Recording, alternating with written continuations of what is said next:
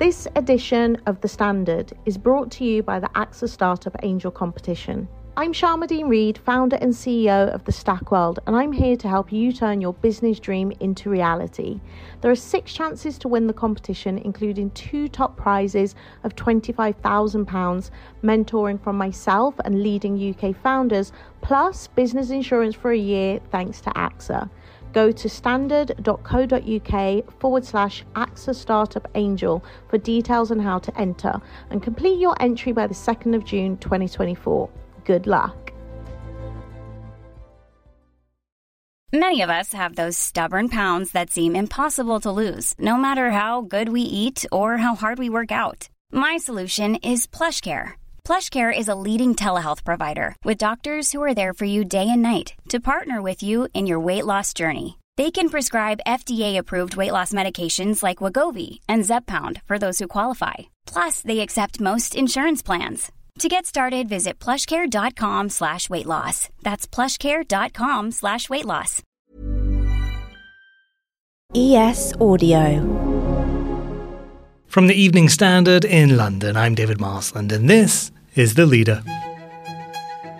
Some called it pokey, and it really was only very small. But the original site of Le Gavroche on Lower Sloane Street was the epicentre of a huge change in London's culture. The brothers Roux, Albert and Michel, didn't just open a restaurant in 1967, they started a revolution. They took the capital from a city of cafes to a global reputation for gastronomic greatness. The first restaurant in Britain to win a Michelin star, the first to get two and when they moved to a bigger premises on Upper Brook Street, they finally got three and kept them for 11 years. Albert's son Michel Jr. took over in 1993 and has maintained its reputation throughout. Its tables are still among the most sought after in this city, but soon there will be no more bookings. The Gavroche is to close early next year. I'm emotionally drained, Michel's told the Evening Standard. I'm knackered. He spoke to our Reveller editor, David Ellis, who's with me now. So the first question I was going to ask you was what it's like to dine at this restaurant. And then I remembered You've cooked there. I have indeed, actually. Yeah. I had a much better time dining than cooking, I should tell you. um, butter your moulds because it doesn't stick. What are you doing now? I'm buttering my moulds. Where are my moulds? I beg your pardon? I made the triple cooked cheese souffle and it was a horrible mess because I'm not a professional cook.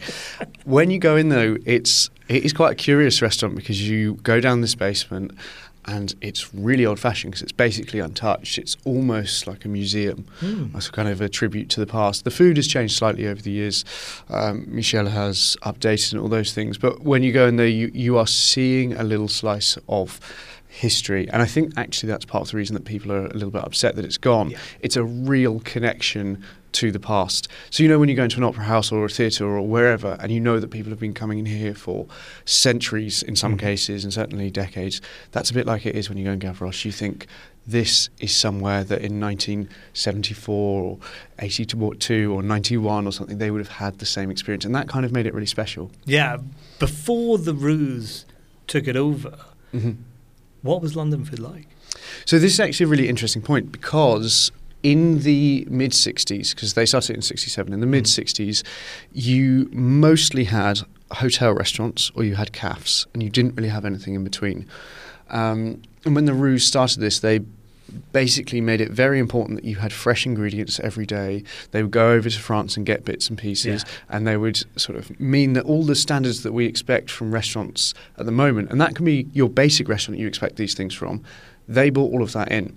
The only slight note on this that I should say, in fairness, is that when they won their first star, they were one of 10 restaurants to win a star. So it's not like there was only them. It's just the other places get forgotten, uh, forget forgotten, sorry, because, you know, they shut down and all of that. So that's some of the myth around Gavroche is, is myth. Yeah, but it, it does have a landmark place in the, the culinary history of London, doesn't it? It did change things. I mean, you said it basically raised standards for everyone everyone. Well, enormously so. And I think also it changed our perception of what a chef is. Um, our former critic, uh, Fay Maschler, wrote yeah. this very good line. Legendary critic. Legendary critic, the, the, biggest and the best of them all. And uh, Fay said, before the brothers Roux, who knew chefs had names? and it completely just shifted the perspective that it wasn't just a hard, horrible job stuffed in the kitchen. You could actually find it to be aspirational. You could find that there's a real career mm. here. You could make a name being a chef. And, and for the UK and the restaurants at the time, no one dreamed of doing that. But they also brought through so many other chefs who had seen them and been inspired by them that it just changed our dining scene in, in sort of a completely in a way that was completely unimaginable before. Yeah, and a lot of those other chefs became household names. Marco Pierre White. It, Marco Pierre White, Gordon Ramsay. Yeah. Huge names who then trained all these other people, but even people like Pierre Koffmann, who is a, a two-star chef, one of the great French chefs, opened a Claire, uh, which was a massive restaurant in the 70s in its own right. He went through that. Or Rowley Leigh, who's just come back in Notting Hill last week, you know, considered to be the godfather of modern British cooking, along with the likes of Alastair Little. He trained under them. And look, so you, you could trace a map, and if you trace that map, an awful lot of it would go back to the Roux brothers and go Yeah. back to Gavroche. It's like the like the ripples reverberation heading out all the way across London there, inspiring Absolutely. people to eat better and cook better as well. yeah, of course.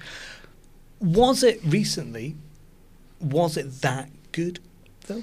So, although I've cooked there, personally, I haven't eaten there for many years. Where I had when I had the triple cooked cheese souffle, it was just mind boggling. Some of it, I would say, hasn't moved with the times, but that's not necessarily the point of the restaurant. I do know that uh, my colleague Josh Barrie went fairly recently uh, and said that he had a really wonderful night. So, th- th- to answer your question, I don't personally know anymore.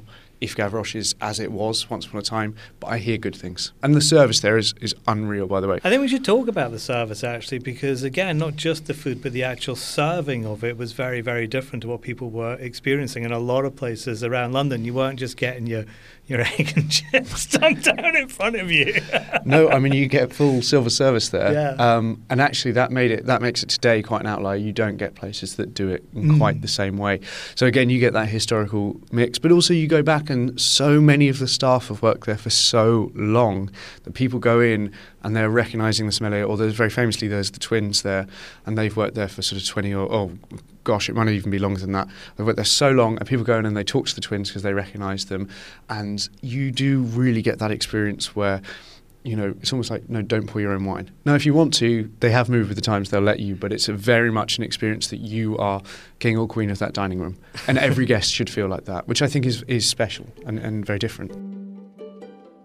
Let's go to the ads, and in the next part, we'll hear more from David and what Michel Roux Jr. told him about the reasons behind his decision. In the meantime, hit your follow button to make sure you get the leader delivered to you at 4 p.m. every day. We'll be back in a sec.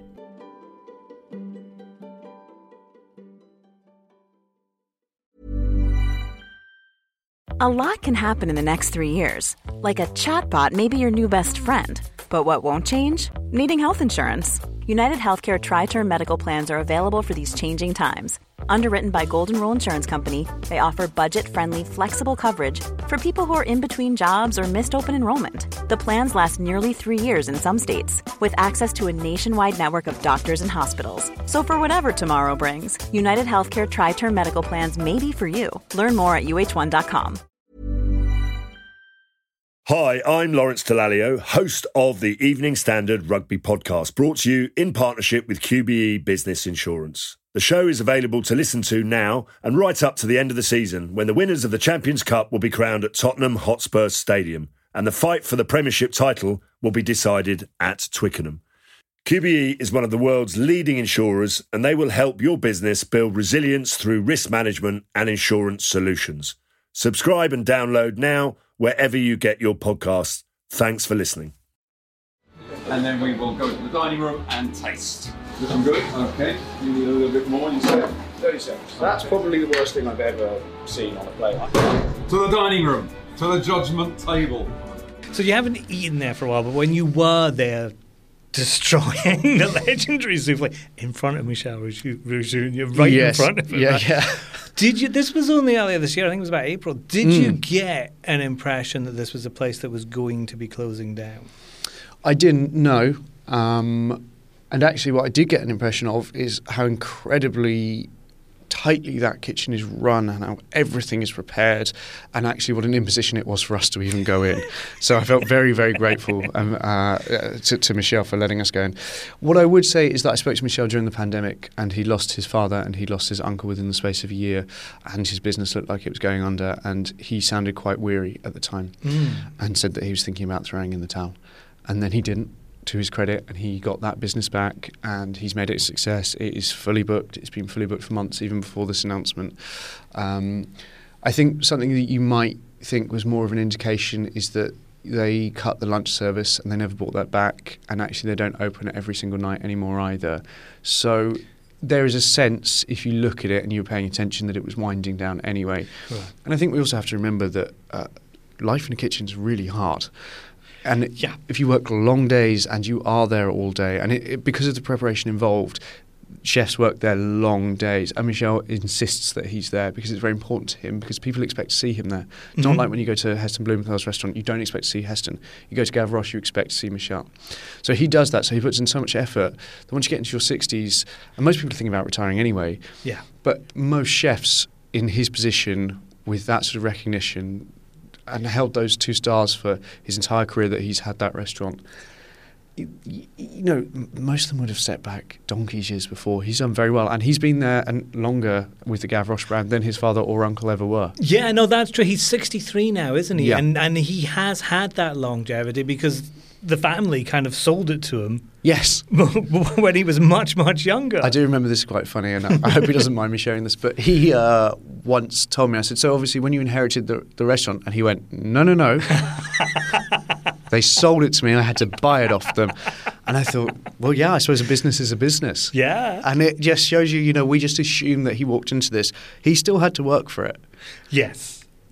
Is he going to continue working? He's closed down this restaurant now, but he is still Michel Roux. He's still a big name. People are going to want to work with this guy. For sure. And I mean, obviously, he's going till January with this. Mhm. Um, but he also, they've got a bit of a sort of late summer, early autumn break, and he's taking it on the Cunard liner across to New York.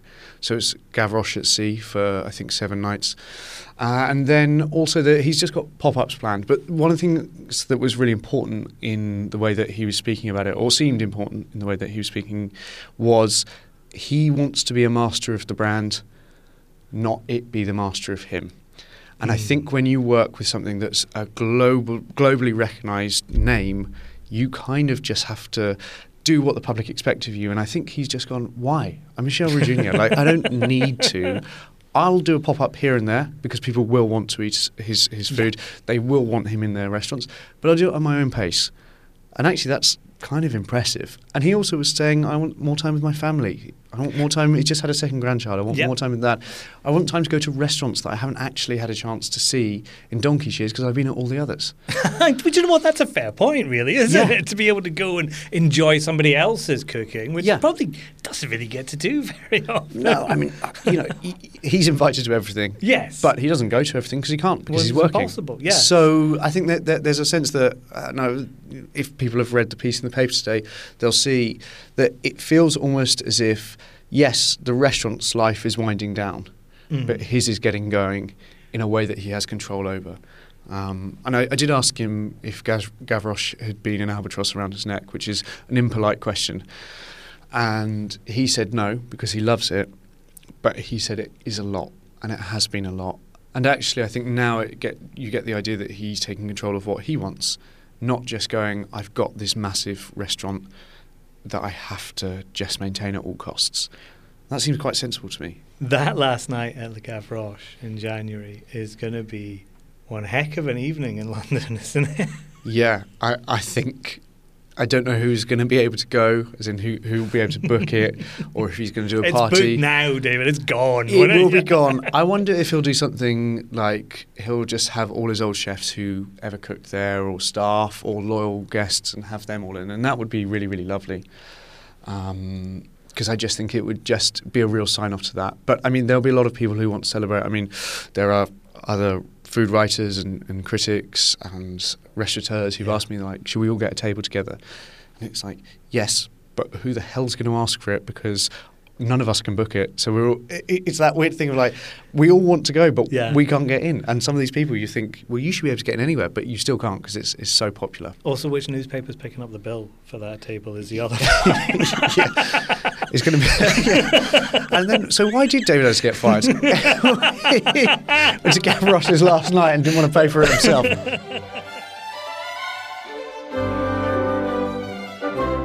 And that's the leader. David's interview with Michel Roux is in the Evening Standard newspaper and online at standard.co.uk. And so is that video of him mangling a souffle. The leader is back every day at 4 pm. We'll see you then. Hi, I'm Lawrence Dallaglio, host of the Evening Standard Rugby Podcast, brought to you in partnership with QBE Business Insurance. The show is available to listen to now and right up to the end of the season when the winners of the Champions Cup will be crowned at Tottenham Hotspur Stadium and the fight for the Premiership title will be decided at Twickenham. QBE is one of the world's leading insurers and they will help your business build resilience through risk management and insurance solutions. Subscribe and download now wherever you get your podcasts. Thanks for listening.